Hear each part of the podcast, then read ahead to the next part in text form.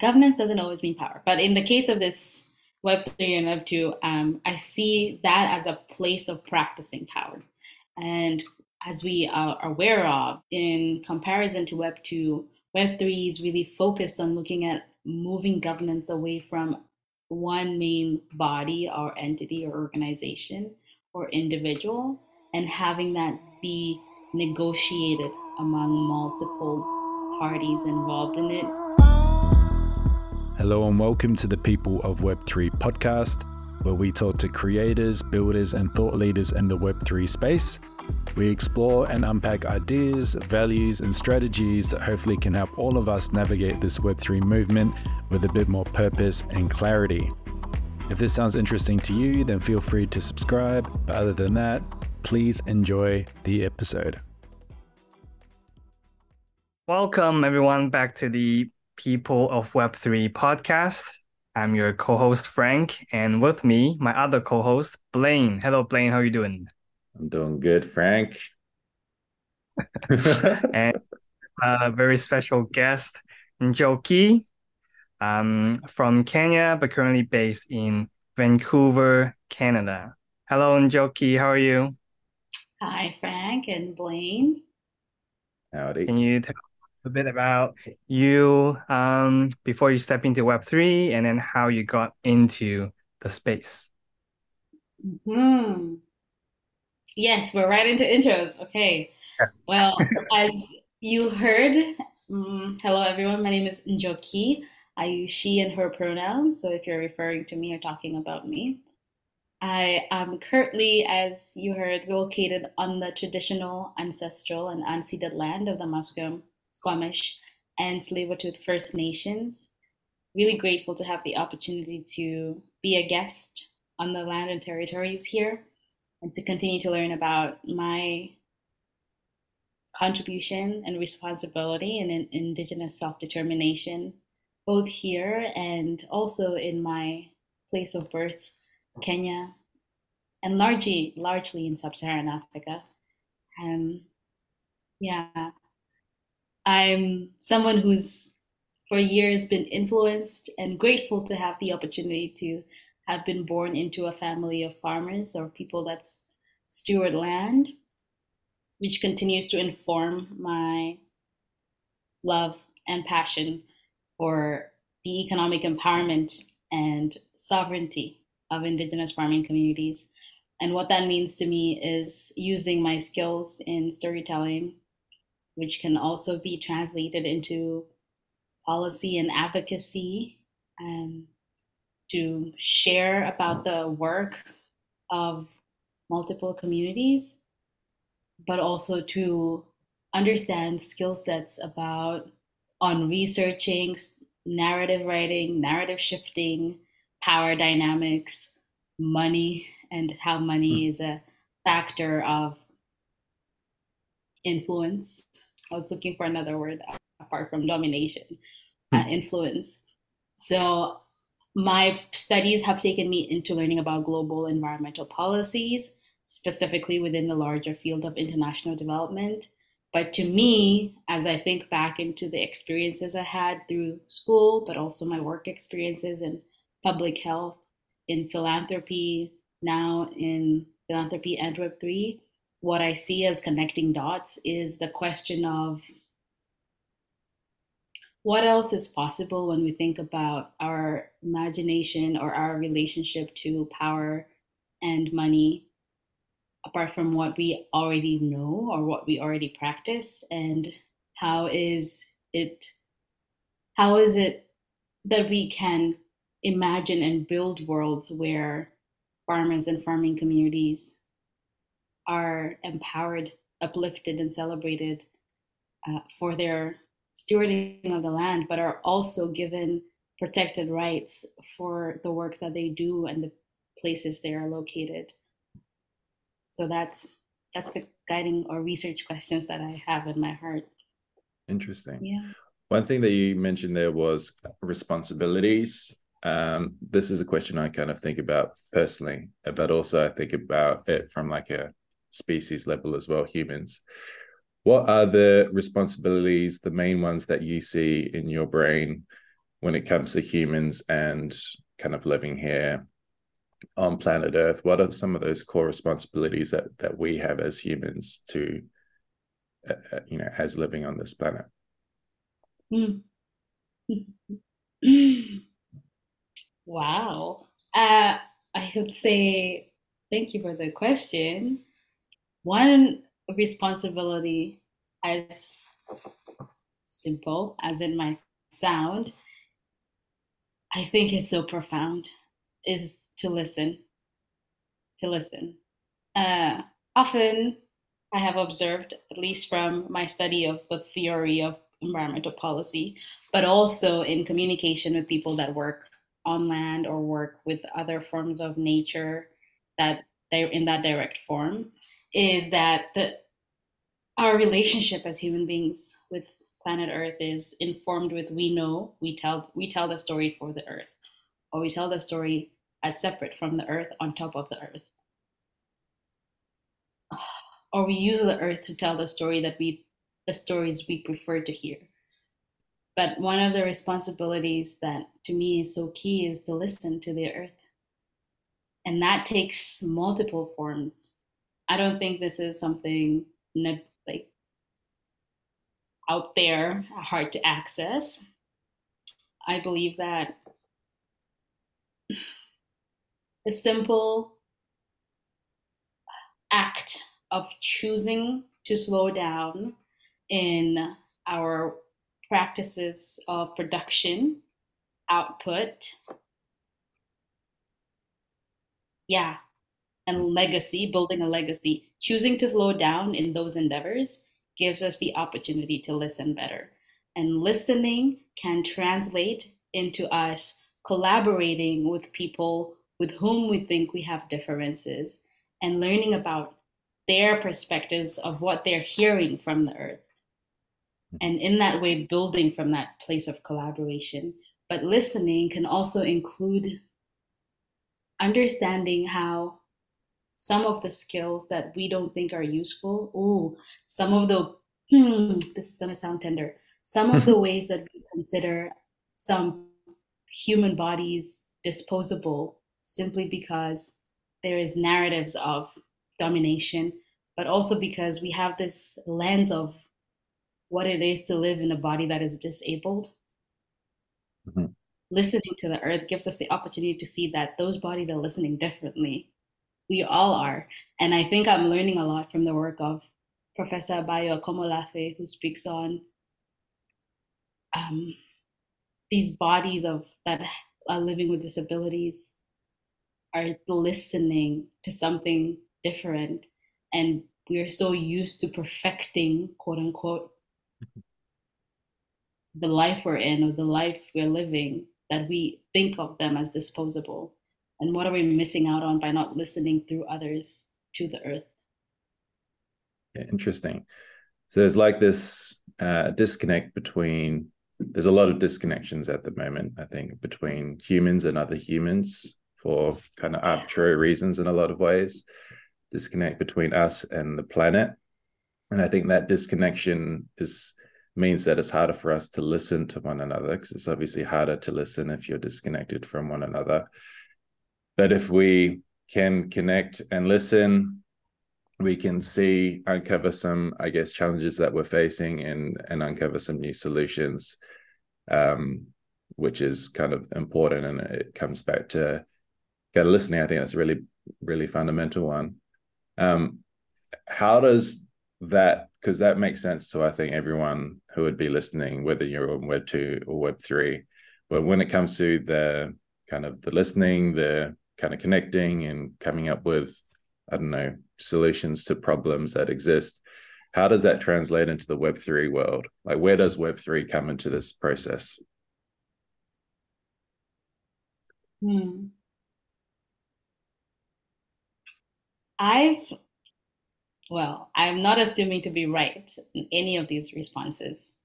So what i observe is that some of the frameworks of Web3 are similar or simply a reproduction of ancient mm-hmm. technologies of listening and, and operating. including the idea of decentralization. I don't think there is something particularly grand about some of the facets of Web3. So, how Web3 comes into this is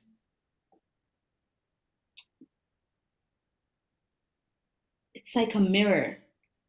We are we are able to trace back into the technologies that have served many of our communities to thrive and live and outlive so much. And now it's just that those technologies of decentralization, transparency that looks different, are now interfacing with a new form of physical technology, new form of mined technology, like gotten from the earth and created into something. So mined. Um, so in terms of how I think of Web3 intersecting to to the practices I was speaking to, it is an opportunity for us to recognize that these patterns are are are part of the planet and we have an opportunity to maybe scale them through the use of the computers that we have as well as the opportunity to scale them through the ways we are so easily connected now based on the use of the internet and other planet other social media platforms. So i don't see that um, i don't see that something particularly grand that is you know all revered. But i do see that if we were to listen to build on web3 while listening to the earth there's an opportunity to learn at us to learn about where we could do better but also learn like get cheat codes. We get cheat codes from the earth you know so we don't have to repeat things um, and have to take credit for things that we really didn't invent. Hmm. Yeah is there any projects um, that you're part of right now that you're working on and maybe that will be um, an easier way to for us to understand what you're doing and what you're planning to do with the new technology Mm-hmm. Yes. Well, for one, oh, this one is still in the works. But with one of my current organizations, um, it, the contract is wrapping up. But literally today, I spoke with my colleague, and we found a way to conclude the contract in a in a way that felt more beautiful. Um, and in terms of Web3, we were thinking about how hmm, how do we speak about power in Web3? How do we, as I was speaking about storytelling as an ancient technology, right? So in my head, I call it restorying power, like not restoring, but a story with a Y, restorying power. And thinking of how, you know, there is a tendency to consider a Web3 in like this neutral, oh my goodness, something's new. It's we have like it's impacting the world. And recently I was listening to Professor Ruha Benjamin speaking about yet we speak about technology as, you know, impacting us, but we often forget that we are the we are producing the inputs for these technology. We are inputting into it. And so my project at the moment is this project that I've just spoken about is looking at how how we can reimagine power through Web3, you know, how the frameworks of it, the structures of it help us reimagine power, but how we can also question the, the narratives with we have about the power we hold in terms of influencing Web3 and who who has power to influence, who has power to build in it, so it's more of a storytelling project that really centers on you are still relevant and influential in building this technology. You are not sep- you are not just a separate entity. You are not just being impacted by it, but you have a, a place of power in this in this technology. And how can you restory what it means for you to be a contributor of a new a newer way of working mm. in the world. Okay, let's let's maybe double click on that because um you said a couple of interesting things. So that the power thing, power in Web two versus Web three, but also around, you know, we should think of power differently because we all have an input in this movement. And um, I think with this whole AI stuff, people are starting to see, I guess, the relationship between a good input and a good output. So, you know, if we every action we're doing, even this podcast, is an input towards this movement in some way. Uh, if you're a mm-hmm. developer, that's an input if you're using a dApp, that's an input. Um, how how do you think about power then in Web three um, mm. compared to kind of Web two? Like, what are how do you think about it? Um, and um, yeah, how do you think about power in Web three? Yeah. Well, I feel like I'll learn a lot more as I conclude as I mm. start this project. For now, I am moved to see the conversations that and actual the implementations of different to me one of the ways that I think about power in Web three versus Web two is naturally around governance. Um well not all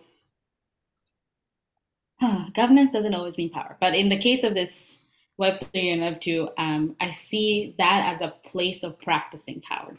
And as we are aware of, in comparison to Web 2, Web 3 is really focused on looking at moving governance away from one main body or entity or organization or individual and having that be negotiated among multiple parties involved in it.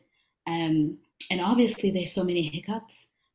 Being part of a DAO myself, there is so much patience in yeah. terms of oh my god decision making and it can be very frust- it can be very frustrating. I mean frank like we've, we've all been on kind of participated in a dao or something here. There's a lot of i mean we're f- figuring it out as we go. So it, you know there's a lot of bugs but part of a greater vision. Sorry i butted, butted in there. Sorry.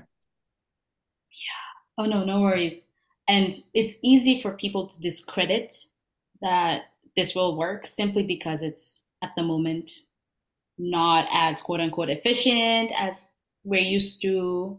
Um, there isn't much of a template to work from. Um, but also, we can be aware of so much that is accepted today was at one point someone's imagination.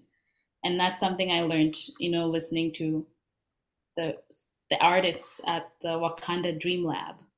There, I remember one of them, Calvin. I believe it was Calvin Williams saying, "You are living inside someone's imagination." So when I think of Web three and Web two, I think that this is a place of practicing power. It's a place of imagining, reimagining power, and taking taking time to build out new frameworks, um, being patient with one another, negotiate, being being upfront and transparent about who, what does it mean that I hold this amount of token, this amount of token distribution in this group. So what I see as a difference there is there is more willingness to converse about the dynamics that are present a willingness to acknowledge that there are imbalances in power. And something, though, that I'm not seeing in either is a conversation around the very formative part of power, which is access in the first place. What I mean by that is I'm not hearing much conversation. Um, there is some of it, but I'm not seeing it having a follow up when people are talking about digital inequity. And those that that is a framework for both. And that is a place of power. When an organization is able to decide that this part of the country just does not get access to internet or doesn't get affordable access to internet or this group of people don't own phones that can connect to an internet including people in prison that is a conversation I'm not seeing. And when we're talking about moving towards decentralized worlds, um, transparent world, what about the people who are incarcerated, who also have imaginations of power and probably have a real understanding of power imbalance, like a really lived one? Where are they in this conversation? So that for me is like a core part of thinking about power in both movements. Mm, to the access part, you know, who's currently who has access, who who currently does have access, but I think that is part of the vision that I think inspired a lot of people to move into blockchain was the idea that this is a more fairer system. And part of a fairer system is that, you know, people have access to participate and use it. But I think that vision isn't you know necessarily manifesting completely today. But I do think we're moving in the right direction. Mm-hmm. One one thing I think about um, when I think of kind of the the intersection of Web two impact and Web three impact is there's a phrase which kind of is applied in both of these worlds, and that's well, there's this kind of system change, but in the Web two impact world, especially if you're uh, in the environmental space, which is where we Frank and I originally came from. Um, one phrase that we kind of always see, and if you're kind of kind of protesting stuff, you often see the signs. It's we don't want climate change, we want system change. And a lot of the p- people that are interested in Web three also want system systems change. That effectively is what blockchain is. What what do you think are the um, systems that need a change um, that you know Web three could potentially facilitate with? Like in your opinion, obviously money is an easy one, and you probably touched on governance. Um, what are those kind of those big foundational systems that um, kind of a need uh, and very much in need of an upgrade, uh, and potentially Web three can help with that. Yeah, mm-hmm. to hear your thoughts on that. Yeah, well, my team and I would like to call it systems transformation. Mm-hmm. We had a reason for that. Uh, I believe it was transformation felt like a like an ongoing practice. Change feels like a whoop, it's snap, mm. it's change. um, anyway, so we are in the mission of ongoing practice. Um, I feel for me, one place that a system that I consider to be important in terms of change is in capital accumulation and distribution or wealth accumulation and distribution, uh, which can be translated into philanthropy. It's a wonderful space of impact. There is a lot, there are a lot of good intentions, and there have been wonderful projects throughout years because of philanthropy that have been able to be completed and shift people's lives. I am a beneficiary of a scholarship through a foundation. So the, there are lived experiences of impact. However, to get the resources from where they're accumulated to the people that are maybe applying for these grants, these scholarships, these bursaries, has um, that journey is not always transparent and it's sometimes quite inefficient.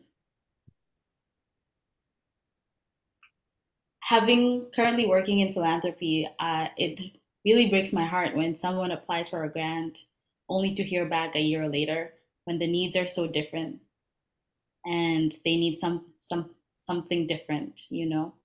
Mm. Um, so when I think of Web three in how it can intersect with this field, I'm curious to explore what would it look what would it look like for that capital to not be held by one large body?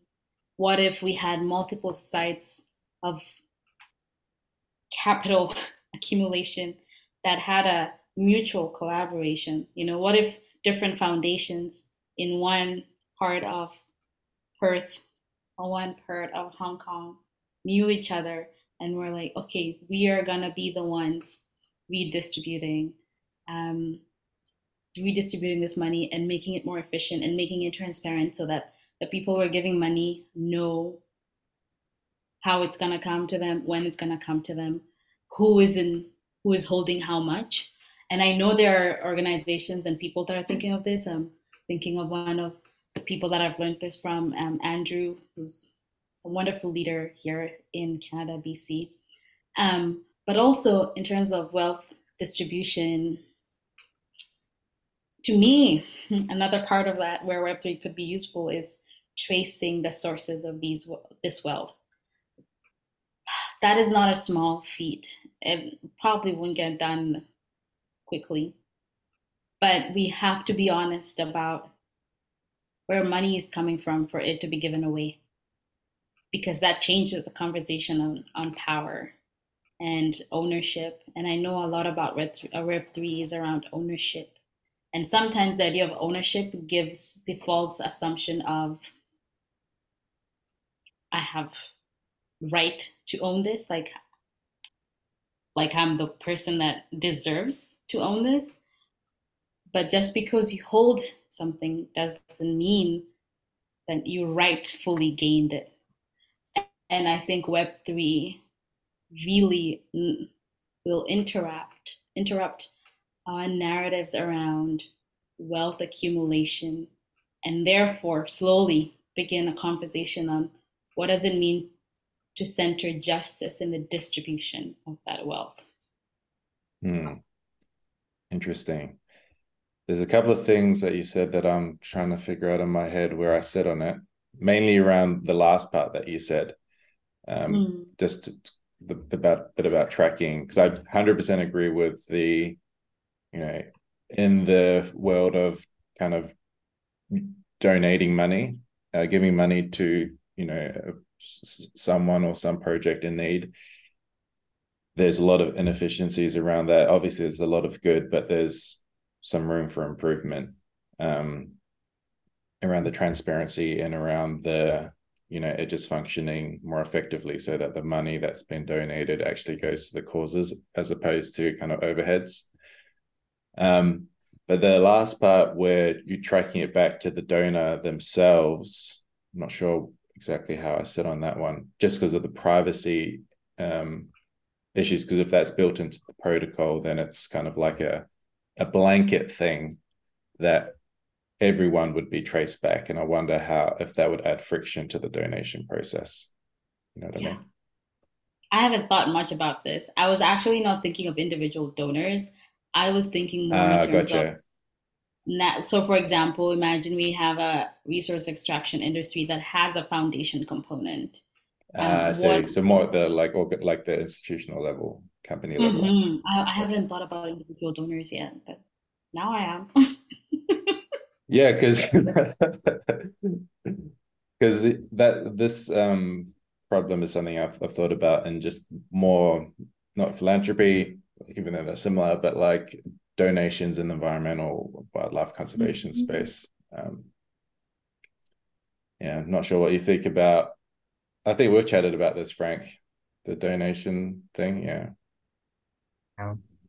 But institutions, that makes sense. Individual, I agree, it's a lot of friction and mm-hmm. yeah, a lot of people they they do like to stay anonymous. Um yeah, but institution, I I think that makes sense. Mm. I'm okay. So I'm also just thinking about for the listeners who are listening, um, if they're not yet in, maybe they there are people who are working in the um, philanthropy uh, space in Web two. Um, how should they get involved or uh, take advantage of Web three in their practice? Is there any um, easier steps that you recommend, like any pointers you can give to these people, tips or pointers? Yeah. People that we talk to, whether it's NGOs or um, conservationists and so on, they, of course, very passionate about their courses. Um, they haven't spent much time in learning what Web3 and blockchain is yet. Um, and it's hard for them to learn in a way where it makes sense to them and focuses yeah. on their niche um, just from the mainstream publications and what they see on social media. So since um, we have you who are who have been in the space for a while and have insights, what are some pointers or tips um, that you can give these people? Mm. I first of all just want to acknowledge the work that people in philanthropy do, the multiple nonprofit organizations, foundations, profit organizations.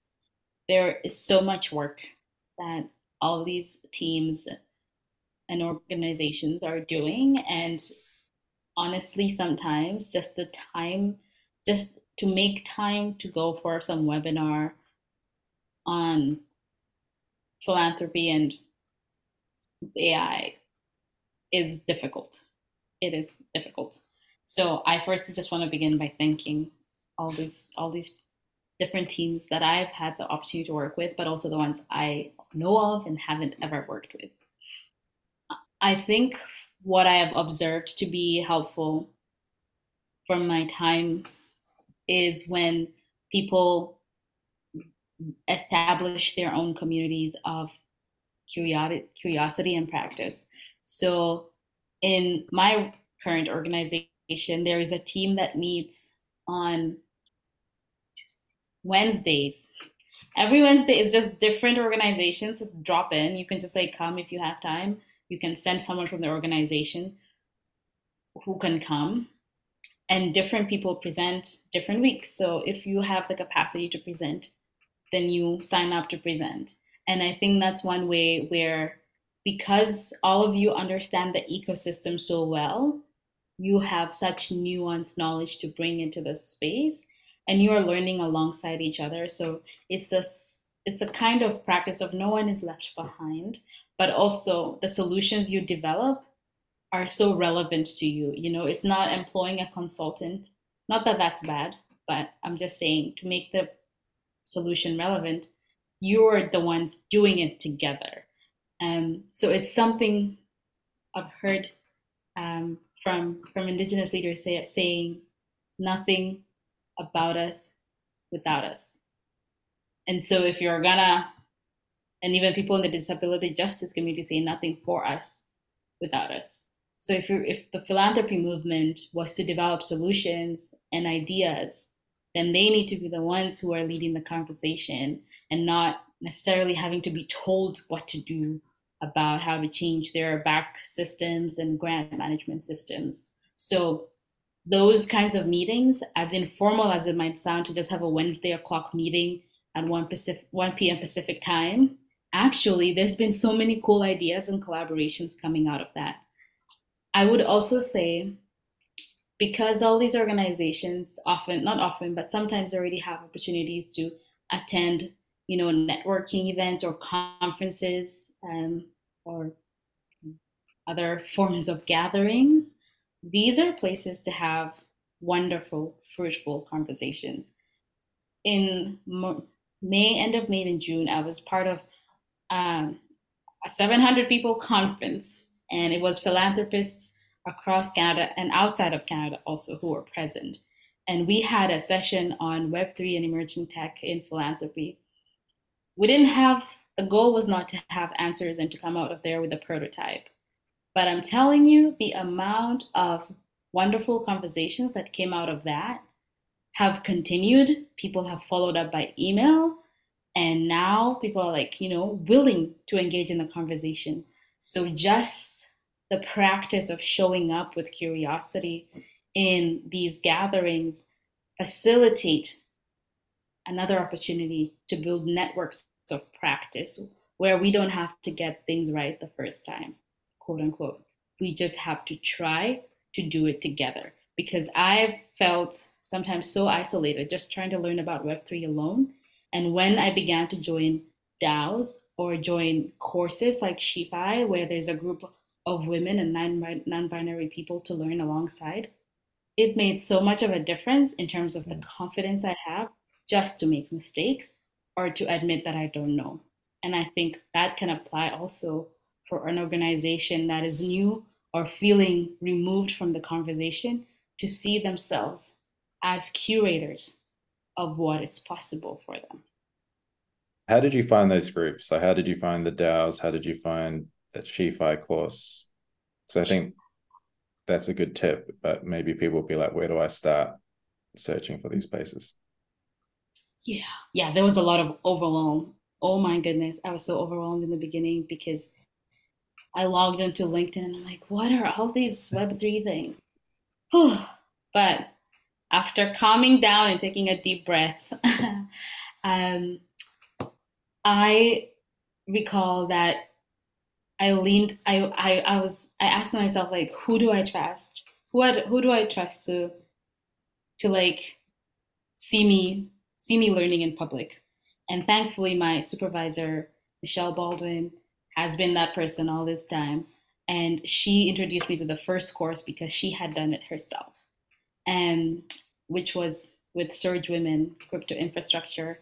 And from there, just joining that one Discord, I was like able to see all these people and see them posting things. And it began to become a fractal where I'm like, oh, there's another community. And like just I feel like no one people say that one person can make a difference, but I feel for me it is if you are if you are willing to ask the question, and I just had to ask the question to Michelle, I'm like, where do I start with this Web three? And she just named it, and I was like, okay. Um, so one one Discord made a difference. It made it honestly. I would say no. I would say it's the one question I asked Michelle because I yeah. asked I asked her, I'm like, I don't see myself in Web3 because it sounds so technical. And she's like, no, actually, here's all the ways that social impact connects with it. I'm like, oh. Mm. And then she's like, yeah, listen, look at this course. I'm like, okay. and I will support you if you want to do it. Literally supported me to do it. Um, and I think that to me, how people can find these things is yes, Google is overwhelming and whatnot, but if you are for whoever's listening, if you're in philanthropy, feel free to begin with just following, even if it's looking at, say, my posts and one thing stands out to you, you can just click on it and let that be the domino. Um, and not having to overwhelm yourself with research every day, but find your few teachers that you feel you can lean on and let those be the dominoes that fall into others. I can be one of them. So happy to share resources. I like it. I like it. Good tips. I think we're nearing nearing the end. Is there any um things that you wanted to touch on that we haven't touched on so far? I think there's a lot, right? It's a lot. We can oh always do it. we can Sorry, also I, I'm gonna finish it. We can do a part two, but I just saw this. Oh, it can't oh, even be seen. It's a post. It's a it's a pouch. It's a pouch, a pencil pouch that says "Move at the speed of trust." Um, Adrienne Maree Brown. Adrienne Maree Brown is a wonderful scholar, facilitator, and writer. And that quote, "Move at the speed of trust," is something I deeply value, and I think that to me speaks to you know the Web three wants to build on trust and build communities of trust. Um, but sometimes I feel that we're not moving at the speed of trust in this movement. We are moving at the speed of output and production, um, and sometimes simply speculative profit. Um, I recognize that each of us has different motives in engaging in any enterprise or any new movement. And at the same time, if this is something that is to last leave a legacy of, you know, new ways of working, new ways of sharing power, then moving at the speed of trust is inherent is important and critical in building in Web3. I and that includes to me being clear about our purpose in the different communities that we are part of, the DAOs, the Twitter feeds, the Discords, I think we have to start. I like to say I hope we're starting with purpose more than we are the product. Um, and and that's just what I want to leave with with people is what is your purpose and what is your why, um, or are you simply there to facilitate and expedite the product at the expense of trust and purpose? I like that. Move at the speed of trust. Slightly slower than the speed of light, but it's worth it. How can people connect with you online if if if you want people to connect with you? Or you yes. or any DAOs or anything you can recommend? Connect with me, especially those people that are have a lot of money and are philanthropists and are wondering. yeah. I'm on I'm on LinkedIn with my name N J O K I space M B U R U, and I'm also on Twitter at underscore D U A R A. Mm-hmm. Those are the two main, mostly on LinkedIn. I'm also on Twitter once in a while. Cool, cool, cool. Probably one of the few Web3 people that aren't super active on Twitter. Your yeah. social media platform of choice is LinkedIn. WhatsApp. oh, WhatsApp, WhatsApp. Yeah. Yeah. I think my yeah, I was going to make a LinkedIn joke, but maybe next time. Next um, time. Cl- closing question though, just just to kind of leave people with a, a message. Uh, what what excites you about the future of kind of Web three in the kind of the field that you're in? Mm. Oh my goodness. Excite or scared, like something, um, some emotion related to the the future. yeah i feel that what excites me really is oh really to me it's around the discussions on power and money that and how how different the world how different my society here and hopefully at scale the world would look when we are better able to share power and